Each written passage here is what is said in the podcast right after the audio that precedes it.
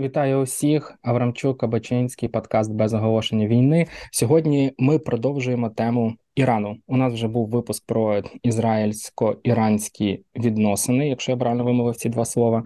Тепер ми будемо говорити про санкції проти Ірану, які діють вже по суті 43 роки. Е, Іран вважається країною, на яку ці санкції були накладені найдавніше і діють найдовше. До е, недавнього часу Іран був країною, яка мала на собі найбільше обмежень. Я тут поглянув статистику: 3600 обмежень діяло проти Ірану на даний момент. От коли ми з вами говоримо, вони накладались поступово протягом історії. 2600 проти Сірії, проти е, Північної Кореї, 2000, проти Венесуели 651. Але звісно, е, усіх обігнала Росія.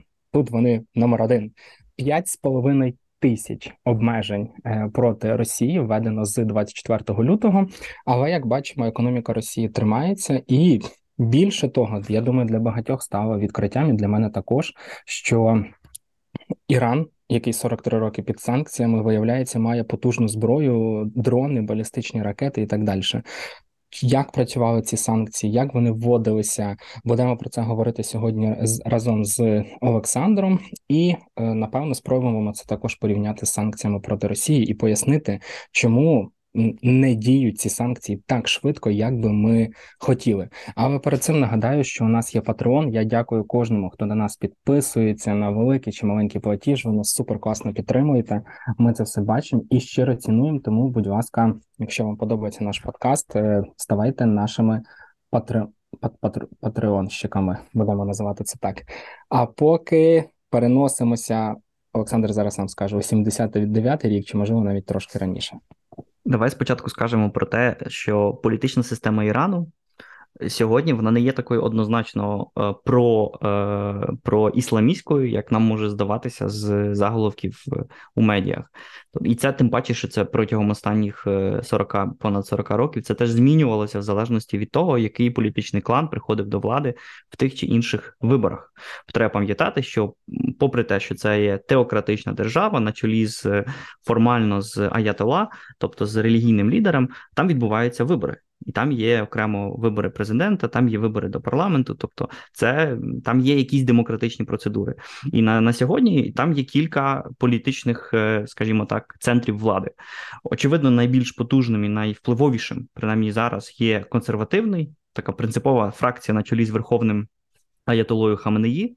Е, до цієї фракції належить теж президент Ібрагім Райсі, е, ну і вище керівництво дуже важливої для Ірану організації, про яку ми теж будемо говорити в контексті економічної системи цієї країни, тобто корпус вартових ісламської революції, можна сказати, такий собі іранський е, ЧВК Вагнер.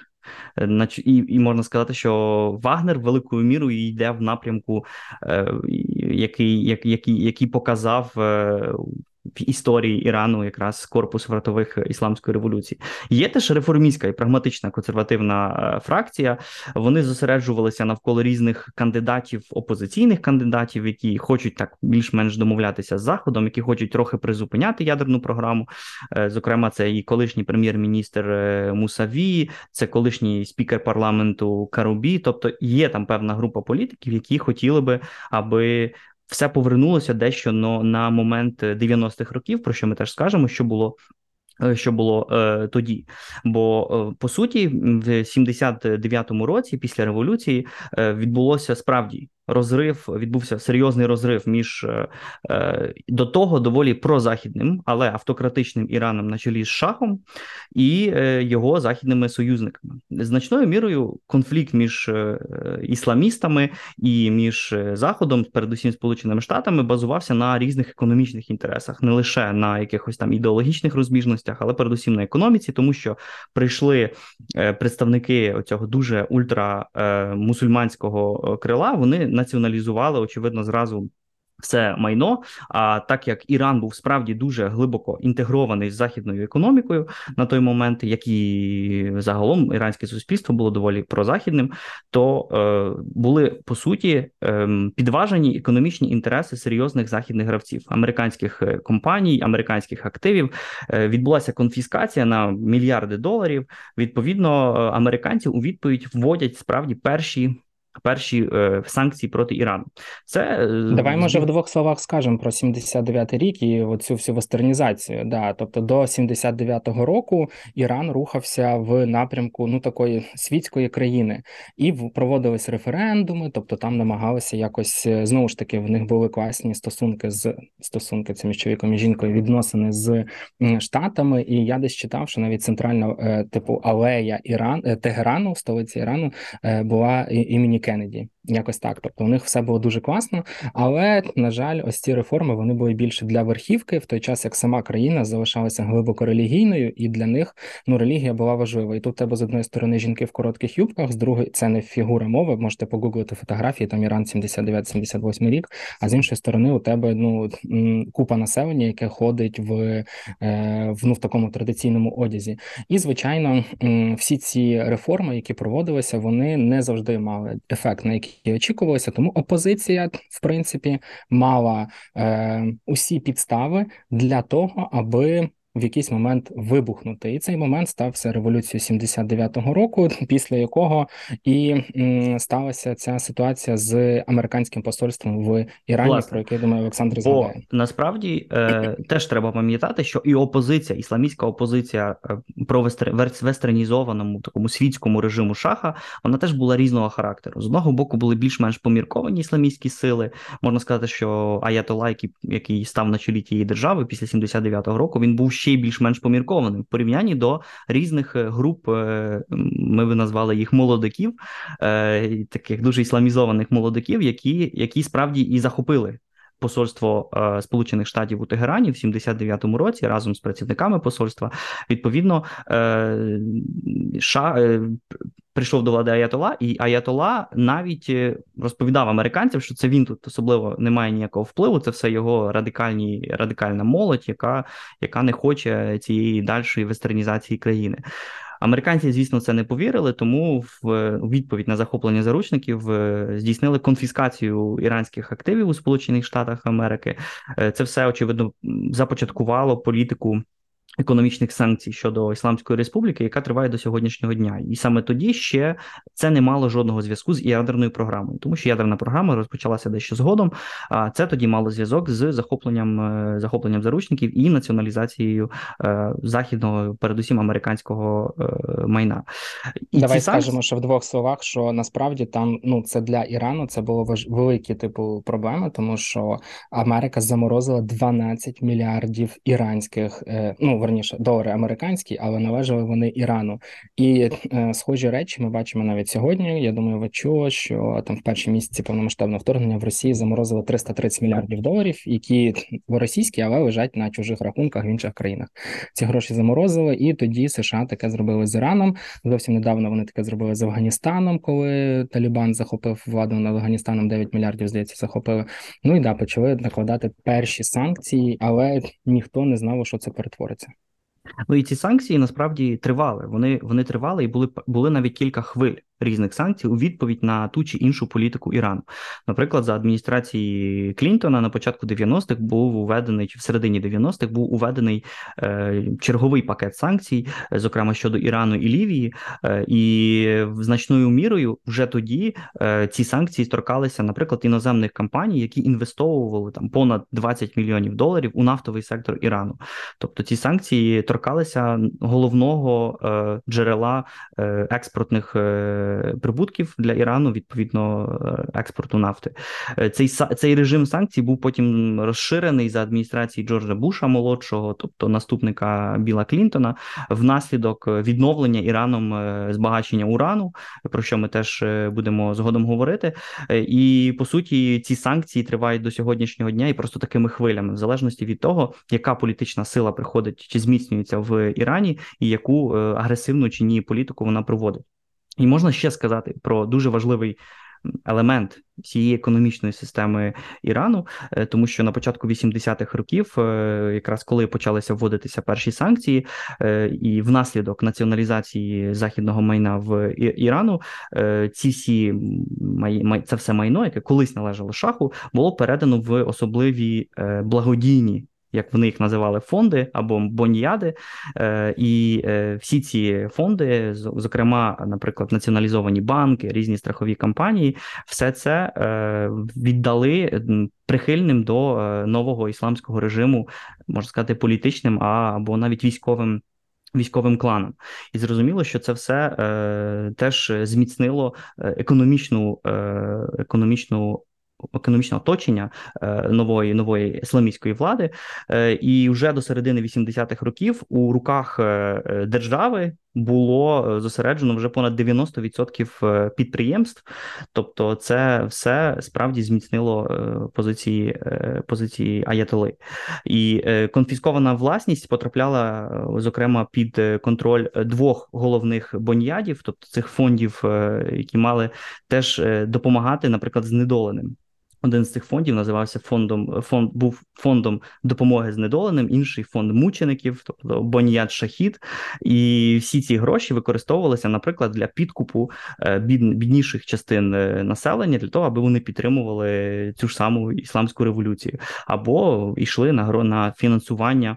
Е, наприклад, військових формувань, які були б лояльні до нового режиму, тому що треба пам'ятати, що насправді, коли в 79-му році до влади приходять е, ісламісти, вони не можуть опиратися на на армію. Армія була в руках е, чи була під контролем людей, які симпатизували шаху, і багатьох з тих армійців згодом звинувачували в тому, що Іран справді доволі невдало почав війну з ну не почав, а а якби захищався у війні проти Іраку протягом 80-х років. Тривала дуже кривава для Ірану і для Іраку війна, яка закінчилась там в кінці 80-х е, мільйон там мільйон людей загинув з обох боків. Відповідно, е, в цей момент е, саме військових колишніх прихильників шаха звинувачують у доволі неефективному веденні цього конфлікту. Відповідно, на цьому фоні вдається зміцнити ці боніяди. Вони були створені, як я вже сказав, і перетворилися на такі собі бізнес-концерни, які обслуговували інтереси цих е, різних складових е, нової влади, зокрема консервативного духовенства е, і високопоставлених членів корпусу вартових ісламської революції який і став е, на перший план, вийшов на перший план, тому що він мав е, можливість замінити, заступити е, прихильних шаху армійських чиновників чи армійських керівників. І по суті, тепер на оці боніяди припадає 30-40% економіки Ірану. Вони не підзвітні ані виконавчі, ані законодавчій владі, тобто вони по суті безпосередньо призначаються Хаменеї, і теоретично вони якби підзвітні лише йому. Ну і вони справді підтримують авторитет Хаменеї, бо дають, е, наприклад, там допомогу тим чи іншим групам, яким яким це яким це потрібно, і в такий спосіб формується справді такий фінансово корупційний режим навколо Аятоли. Давай ще скажемо, що насправді от е, санкції, такі як ми бачимо проти Ірану зараз, вони ну 40 років тому назад були не такими. Насправді на початках вони були набагато меншими і слабшими. І, наприклад, знову ж таки, от е, компаніям американським дозволявся експорт до Ірану надзвичайно важливих товарів. Ну, от, наприклад, як зараз компанії, які роблять ліки, продовжують ці ліки постачати до м, Росії там або е, товари першої там необхідності. Ну, якісь такі от речі, є такі там загальні назви. Вони тоді постачались. Більше того, насправді все було дуже хитро, тому що тисяча доларів це тисяча доларів.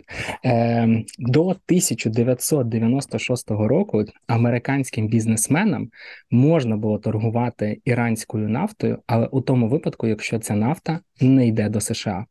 Е, Ну коротше, такі от подвійні стандарти. Тобто гроші можна було заробляти, але е, обережно і дивлячись е, на те, як це все і куди е, працює, варто сказати, що ми напевно. Після 24 лютого сприймаємо санкції як як щось, що має ну просто в одну мить е, погубити країну, на яку вони накладаються.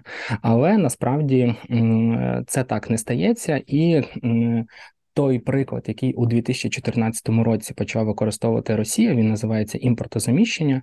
Насправді працював в Ірані якраз з е, ось тоді, ще з 80-х років.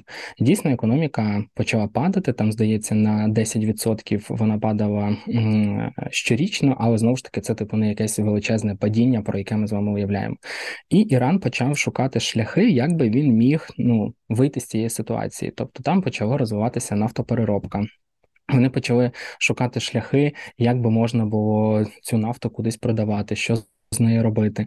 Е, почалося е, після Ірано-Іракської війни. Іран тоді втратив, здається, 1% е, населення, і фактично в кожній сім'ї були люди, яких так чи інакше зачепила війна. Тобто вони або постраждали, або були поранені, або загинули.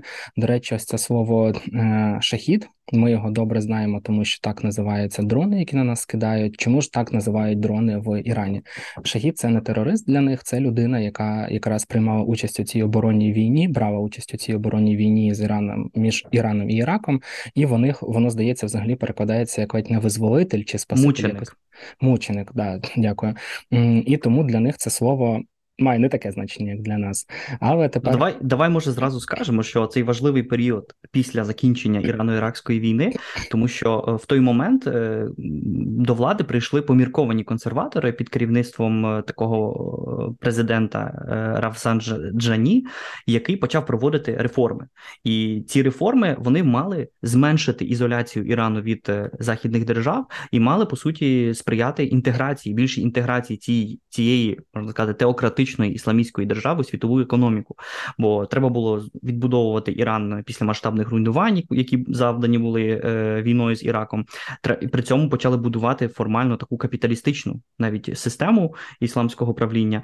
Е, Для цього е, треба було якось теж ну, шукати порозуміння і компромісів з Америкою. Тим паче, що з точки зору тодішньої Америки головним ворогом був не Іран. Головним ворогом, мабуть, був Саддам Хусейн і Ірак, який, е, якому Іран протистояв. Тобто, треба теж пам'ятати цей міжнародний контекст, який відрізняється від нинішнього контексту, коли Іран справді перетворюється в такого ключового ворога е, Сполучених Штатів і Ізраїлю в тому регіоні. Тим паче, що протягом 80-х і на початку 90-х Ізраїль, про що ми згадували в попередньому подкасті, лобіював знесення певних санкцій е, проти Ірану, тому що вважав, що для з точки зору Ізраїлю вигідніше буде мати справу з навіть з цим трохи ісламістським е, Іраном, ніж з режимом автократичним режимом Саддама Хусейна. Відповідно, це справді допомагало відбудовувати країну, і е, це робило цю країну не такою ізольованою, як е, якою вона є зараз. Да, і давай ще скажемо, що іранці не просто так не люблять американців, тому що Америка тоді у цій війні підтримувала Саддама Хусейна, е, в тому числі через ось цю революцію е, ісламську була боязнь переживання, що вона розкинеться на ще більші території, буде загрожувати союзникам Америки. Власне, щоб якось закінчити санкціями, вже говорити про те, чому не все так погано у Ірана. Е, наступним великим етапом іранських санкцій стає 2006 рік. Тоді санкції накладає також Євросоюз. Союз, європейські країни та ну загалом вони накладаються по світу. Чому тому, що Іран починає активно розвивати свою ядерну програму? США це не сподобалося. Вони висувають вимоги на замороження ядерної програми, взагалі, якісь будь-які дослідження, там є розвиток на наступних 10 років. Іран каже: «Е, слухайте, е, козаки, е, ми готові співпрацювати з МАГАТЕ. Нехай вони приїздять сюди, але ну чому до нас таке вибіркове ставлення? Чому якимось країнам можна, а нам не можна? США сказали, що що ми тут е, батько, і ми будемо вирішувати, що кому можна, і накладається ще більше санкцій. Очевидно, що ми вже з Олександром про це неодноразово згадували. Є ядерний клуб. Це ось ці країни, які мають ядерну зброю і не хочуть її розповсюдження. Очевидно, ніхто не хотів, щоб ядерна зброя з'явилася і в Ірана, тому на нього накладається чимало санкцій з вже з усього е, світу. І е, ще більше ці санкції посилюються у власне 2012 році, коли е, Іран ще більше ну от типу, як рапортував е, про те, що у них є якісь певні досягнення, і саме з 2012 року вважається, що на Іран накладені були найбільші і найпотужніші санкції, тому що це було повне нафтове ембарго, це е, е, замороження е, активів іранського центрального банку, це відключення від SWIFT, від банківської системи, те, що від Росії так довго робили, щоб все таки закупаляти їхню нафту для Європи, для ще якихось країн. Е, там це сталося буквально в одну секунду, і все було заблоковано. Поступово у 2015 році Барак Обама е, розказував, що слухайте, типу, нам вистачає проблем, крім Ірану. Давайте трошечки послабимо санкції, підемо на діалог, вирішимо якось наші проблеми. Е, і з того, що я читав і дивився в самому Ірані, насправді це дуже сильно вітали. Ось це от е, дійсно санкції, якщо не помиляюсь, на два роки вони були зняті з 2015 до 2017 року. І е, що цікаво, один важливий момент, але я про нього скажу трошки пізніше. 2017 е, рік Дональд Трамп каже: Та ну вас нафіг бере шашку, все рубає, і каже: Ні, ми пов... ми знімаємо ось ці типу послаблення, і назад накладаємо максимальні санкції, тому тому що хто ми такі, типу, щоб нам Іран тут щось вказував, як потрібно робити. Звичайно, я все спрощую, а насправді ну політичні експерти до цього й сходяться, що е, Трамп і його команда якось максимілю... максимізували проблеми, які цього не вимагали, і як наслідок, от вони по суті стали тим стимулом, чому Іран продовжив свою ядерну програму далі, і е, були накладені максимально великі обмеження на них.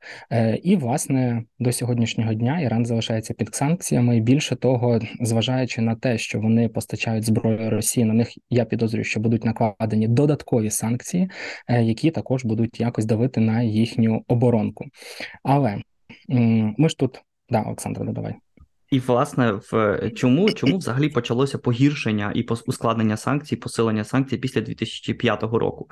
Справа в тому, що тоді на виборах перемагає е, більш радикально налаштований щодо західних країн е, президент Ахмадінеджад, якого неформально підтримує корпус вартових ісламської революції. Справа в тому, що довгий час, починаючи з 80-х, цей корпус він мав передусім якби військове значення, тобто армійці, армійців сприятливих шаху усунули, треба було їх замінити. Тобто, маємо тут е, групу військових. Реально історія дуже повторюється з е, Вагнером, тобто вони заміняють по суті е, цю військову еліту, але політичним лідерам здається, що от вони будуть тримати цих військових далеко від політики і зможуть їх використовувати суто для.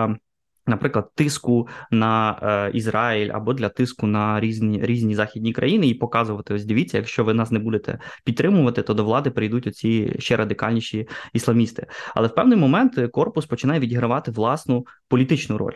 Після того, як під їхній контроль підходять різні е, різні ці фінансові концерни, бізнес-концерни, е, вони вже мають амбіції для відігравання важливої ролі саме у е, міжнародній політиці, і саме вони, наприклад, є головними е, прихильниками відновлення ядерної програми, розробки ядерної зброї і по суті конфлікту, глибшого конфлікту з західними країнами. І ось вони в 2005 році цей корпус підтримують е, на, на, президентських виборах Нового лідера, і е, в зв'язку з цим е, загострюється риторика самого вже Ірану щодо західних країн. І з точки зору Сполучених Штатів, е, насправді саме корпус фартових ісламської революції є головною мішенью для цих міжнародних санкцій, е, тому що вони мають ключове значення у е, залученості е, іранської іранського політикуму в в ядерну програму. І тому всі ці санкції, ти правильно сказав про центробанк, про інші про відключення від СВІФТу, але вони мали теж дуже конкретно конкретний персональний е, аспект треба було поставити під санкції оцей корпус вартових ісламської революції. Проблема тільки в тому, що санкції, які були накладені на Іран, вони значною мірою посилили позиції корпусу вартових ісламської революції, тобто вони е, якраз е, могли тепер показувати себе як ось ми є жертви західного західного тиску. Нам потрібно тим паче розробляти ядерну зброю, і у такий спосіб санкції не досягнули е, свого того потенційного початкового ефекту, на який сподівалися західні країни. Але я думаю, що ми про це зараз окремо поговоримо. Да, насправді важливо сказати, що е, якщо ви зараз захочете поїхати в Іран, ви не побачите там одних безхатьків і людей, які живуть в умовних, е, не знаю, там палатках на вулиці, і все розвалено. Іран продовжує жити, тому що він дійсно довго під санкціями, і як ми знаємо, люди вміють адаптуватися і шукати якісь виходи з тієї ситуації, в якій вони є. Наприклад, в Ірані є своя фондова біржа, і я вам скажу, що оцінка публічних іранських компаній, які на ній торгуються, більше одного трильйона доларів була на початок 2020 року. Мені здається, що українські компанії так дорого не будуть е, коштувати зараз, якщо ми будемо їх досліджувати. Е, чому так? Тому що Іран навчився жити під санкціями, навчився адаптуватися. Дійсно, їх відключили від SWIFT, карточки, MasterCard і Visa там не працює. Ну нічого, вони придумали свою систему. В неї якась е, локальна назва, і е, відповідно ця система працює в межах однієї країни. Да, карточка ці іранська не спрацює там в не знаю в Китаї на їхньому ем, банкоматі чи ще десь, але всередині країни вони в принципі користуються тими самими благами, що й ми. В Росії така система також є. Вона називається там Мір е, чи, чи Мір, чи якось так. І е, так само і у всіх різних напрямках. Е, окей, у них не буде свого Фейсбука, але у них є е, своя соцмережа, вона називається Cloob чи Cloob, якось так. Є свій власний маркетплейс, типу нашої розетки. Це Digikala, такий собі Аліекспрес і так далі. і так далі. Тобто країна просто живе в тих умовах, в яких вони є, і намагається заміщати та імпортозаміщувати ті сфери, у яких до них немає доступу. Власне, так сталося і з розробками зброї з 80-х років, коли вони побачили, що їм потрібно захищатися, вони хотіли стати потужною силою у своєму регіоні. Вони почали інвестувати якусь кількість коштів у розвиток оборонки. Ну по суті, це схоже щось з тим, як у нас було після 2014 року. Все таки давайте. Погодимося, що за останні вісім років українська армія зробила багато кроків вперед, але е, це був стимул ззовні. Е, так само було і в Ірані, і вони продовжують це робити. Вони зараз набирають ваги у своєму регіоні. І якщо ви слідкуєте за новинами, ви бачили, що Росія за нову поставку шахідів розплатилася не тільки кешом там здається 140 мільйонів доларів вони завезли на літаках, а й е, зібрали американські та європейські е, розробки е, техніку, верніше, яку вдалося росіянам захопити на українських територіях, і їхні зразки відправили в Іран для того, щоб Іран міг досліджувати і створювати свої е, копії. Тому почалося таке собі імпортозаміщення. Знову ж таки, після 2014 року, коли на Росію накладали санкції, Росія взялася за те саме. Вони там постійно декларували імпортозаміщення. Е, правда них вийшло це більше з сирами і з м'ясом, ніж з якимись технологічними розробками. Я там читав, що по деяким напрямкам за останні 8 років їм вдалося досягнути прогресу там в 0,5%. Одним словом, це не так просто. І знову ж таки, Іран це робив дуже довго в умовах, коли на нього давив весь світ е, в ситуації з. Росії вони думали, що у них все добре, і не так багато на це звертало увагу. Тому зараз вони без е, західної техніки, західної підтримки, у них це все розвивається надзвичайно складно. Ще одна причина, чому санкції спрацювали, напевно, не в такому повному об'ємі, як би ми цього хотіли, і не працюють зараз до Росії. Це глобальність світу, яка не означає, що всі один за одного. Наприклад, Іран, в принципі все своє життя нормально продавав нафту в Китай і не парився. Він заливав його в е, танкер. Цей танкер випливав в море, виключав транспондер. Не було вже відомо, чи це танкер, що він за танкер. Він припливав до іншого, переливав туди нафту. Ця нафта плила в Китай і продавалася. Не знаю, як мова зійська, єгипетська. Можете назву країни, яку хочете підставити. можемо навіть її назвати нафта з Галичини. І в принципі всім підходило. Да, Тим паче, і... знаєш, там був такий момент, коли в один день одночасно щось 20 мільйонів барелів е, іранської нафти знаходилося в морі. Тобто, тобто виглядало це дійсно е, з точки зору е, Ірану, це важко було планувати, бо все-таки це дуже якби не надійна річ, коли ти привозиш, а потім хочеш якійсь фірмі продати під виглядом якоїсь там іншої нафти, а потім тобі кажуть, ну а ми не хочемо купувати або купуємо за великою знижкою. Тобто, це справді дуже ненадійні поставки, але це допомагали допомагали утримати Іран на плаву. Да, вони були, і, Іран знову ж таки. Іран нормально собі торгував з іншими підсанкційними країнами. Наприклад, Південно-Африканська Республіка, у неї там були також е, свої проблеми. Ну, Іран е, торгував з ними, і і їм було добре, тому що ну в біді е, ворог твого ворога, твій друг, як кажуть в народі. І це стало причиною, чому Іран в принципі продовжував існувати, набиратися сили. Ми зараз не говоримо про те, що економіка Ірану, в якому 84 мільйони жителів, якась дуже класна, потужна, сильна. Середня зарплата там 500 доларів в Тегерані, 500-600, в е, містах поменших там доларів 300. Очевидно, що це зовсім мало грошей, тому що ну щоб ви розуміли, приблизно квадратний квадратний метр житла в Ірані коштує десь е, доларів, якщо не помиляюсь, 150-200. Тобто заробити на своє житло досить не просто, але країна продовжує існувати. Ви можете купити там айфон, купити Кока-Колу. Але е, в чому проблема? В тому, що уявіть, якби цих всіх санкцій не було, країна б розвивалася набагато швидше і набагато ефективніше. І про це говорять багато економістів, аналітиків, дослідників якихось цих економічних теорій, що санкції вони блокують саме розвиток. Всі зусилля спрямовані на те, щоб ну утримати якусь стабільність, утримати владу, мати забезпечення якихось мінімальних соціальних потреб. Але для потужного розвитку, якихось інновацій, звичайно, в такій системі жити дуже важко. Тому і Іран зараз не такий, напевне, як би він міг бути і хотів би. Да, прошу Оксана. Ну, насправді е, ще є дві речі, про які треба згадати. По перше, санкції були е, накладені з різними хвилями і так само хвилями вони знімалися. То якщо ми поглянемо на всю історію останніх понад 40 років е, Ірану, то у 80-ті і в кінці 80-х, протягом 90-х, ем, економіка Ісламської Республіки була доволі добре включена в світову економіку.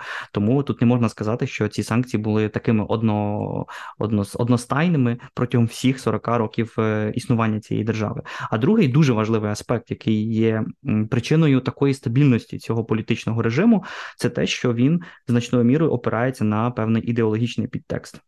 І це велика різниця з тим, що ми маємо зараз з Росією. Тобто, це Ісламська Республіка, корпус вартових ісламської революції це дуже ідейні люди, тобто це значно ідейніші люди, ніж е, той самий Вагнер або всі, е, всі все оточення Путіна. Тобто Аятола це все таки дуже ідейна людина. Я думаю, Путін значно менше менше ідейний. Відповідно, це теж є певною мірою дає значну легітимність владі ісламської цієї хунти, можна сказати, і це дає теж стабільність, відносну стабільність. Плюс дуже важливим є аспектом існування цих е, боніадів, тобто цих фондів, які мають можливість підкуповувати бідніших жителів і робити з них е, дуже серйозну потужну е, опору для цього режиму. Дуже важко провадити якусь зміну.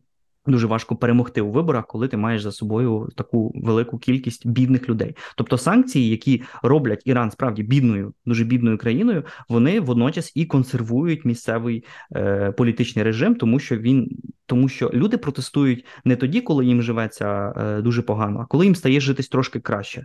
І це добре показує теж досвід українського політичного життя, коли насправді майдани відбуваються в момент, коли життя рівень життя, те, що покращується, і середній клас починає спірувати до чогось кращого.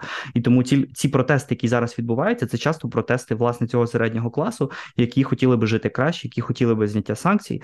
А при цьому е, такий глибинний народ в випадку Ірану він залишається вірним е, ісламській революції і корпусу вартових ісламської революції. В такий спосіб е, цей режим функціонує вже понад 40 років, і швидше за все він переживе теж режим Путіна, тому що Росія не є такою глибокою ідеологічною державою, там великою мірою все, е, а мені здається, майже все е, базоване на корупції, на більше на економічних інтересах, виключно на економічних інтересах. Там ідеології доволі мало. А всі ідеологія ці... жити в гівні. Ну, може, там є якісь люди, які хотіли би жити, але я не думаю, що що Пригожин, наприклад, умовний, це якийсь суперідеологічний чувак, це швидше е, абсолютно ну, такий бандюк, який заробляє гроші. І це те, що відрізняє Росію від е, Ірану. А я скажу, що зараз у мене буде е, кілька хвилин поганих новин для всіх нас. По-перше, на прикладі Ірану, я думаю, що ви побачили, що санкції проти Росії не подіять ні завтра, ні післязавтра, і це буде сповільнення економічного росту, сповільнення розвитку. Окей, Росія не буде в G20, але Росія буде. У неї є нафта, яку є кому продавати. У неї є купа інших ресурсів, які є кому продавати. В кінці кінців, колись продали Аляску, продадуть ще кусок із своєї землі Китаю і далі будуть жити.